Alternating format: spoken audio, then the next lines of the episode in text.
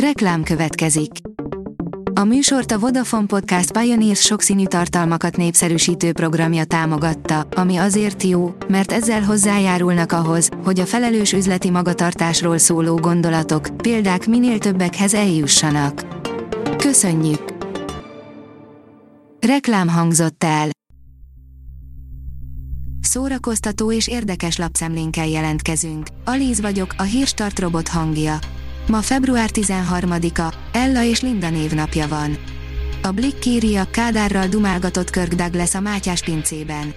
Alig néhány évvel az 1956-os forradalom és az azt követő megtorlás után titokban találkozott Kádár János és a kor egyik legnagyobb hollywoodi sztárja, Kirk Douglas derült ki egy 60-as években Budapestre akreditált amerikai diplomata visszaemlékezéseiből.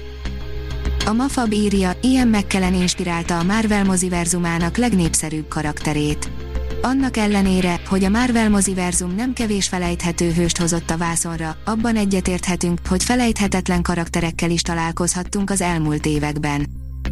Tóth Krisztina, a szép irodalomnak nem kell szépnek lennie, írja a könyves magazin.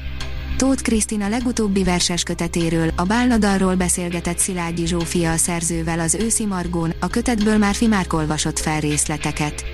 Szóba került, hogy hol van a vers helye a 21. században, és arra is kitértek, hogy miképpen ültetik át a szerzők a versélményeiket saját köteteikbe. A halál jó fejgót lányként segít át az új létbe, írja a 24.hu. A Death Vigil virrasztók Dark Fantasy egy szép nagy családról szól, ahol még a legfárasztóbb favic is bocsánatos bűn. A 168.hu oldalon olvasható, hogy Macbeth feketén-fehéren, Shakespeare és a Lumière galaxis.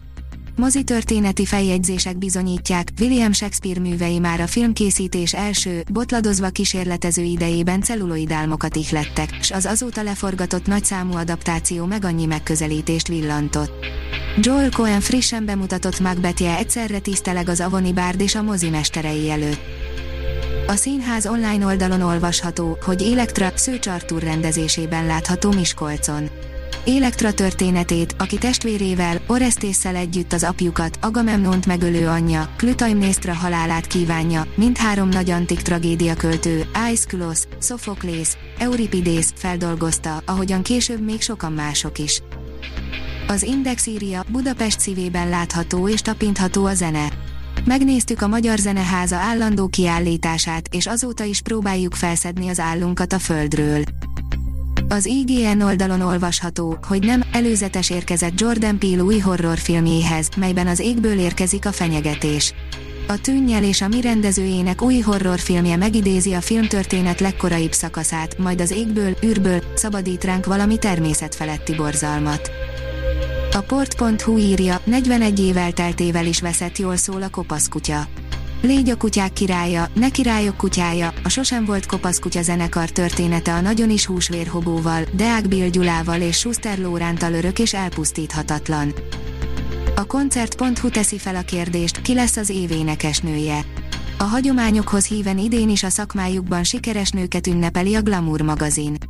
A díjat immáron 14 éve azért adják át, hogy figyelmet és elismerést kapjanak azok a hölgyek, akik szakmájuk kiválóságai. A Papageno oldalon olvasható, hogy Farsangi lakodalom, a magyar vígoperák első remek műve.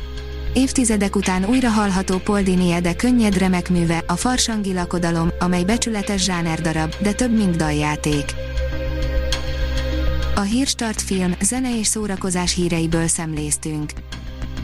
Ha még több hírt szeretne hallani, kérjük, látogassa meg a podcast.hírstart.hu oldalunkat, vagy keressen minket a Spotify csatornánkon. Az elhangzott hírek teljes terjedelemben elérhetőek weboldalunkon is. Ha weboldalunkon hallgat minket, az egyel korábbi adás lejátszása automatikusan elindul. Beállíthatja, hogy az összes korábbi adás, vagy csak az aktuális tematika hírei következzenek. Köszönjük, hogy minket hallgatott!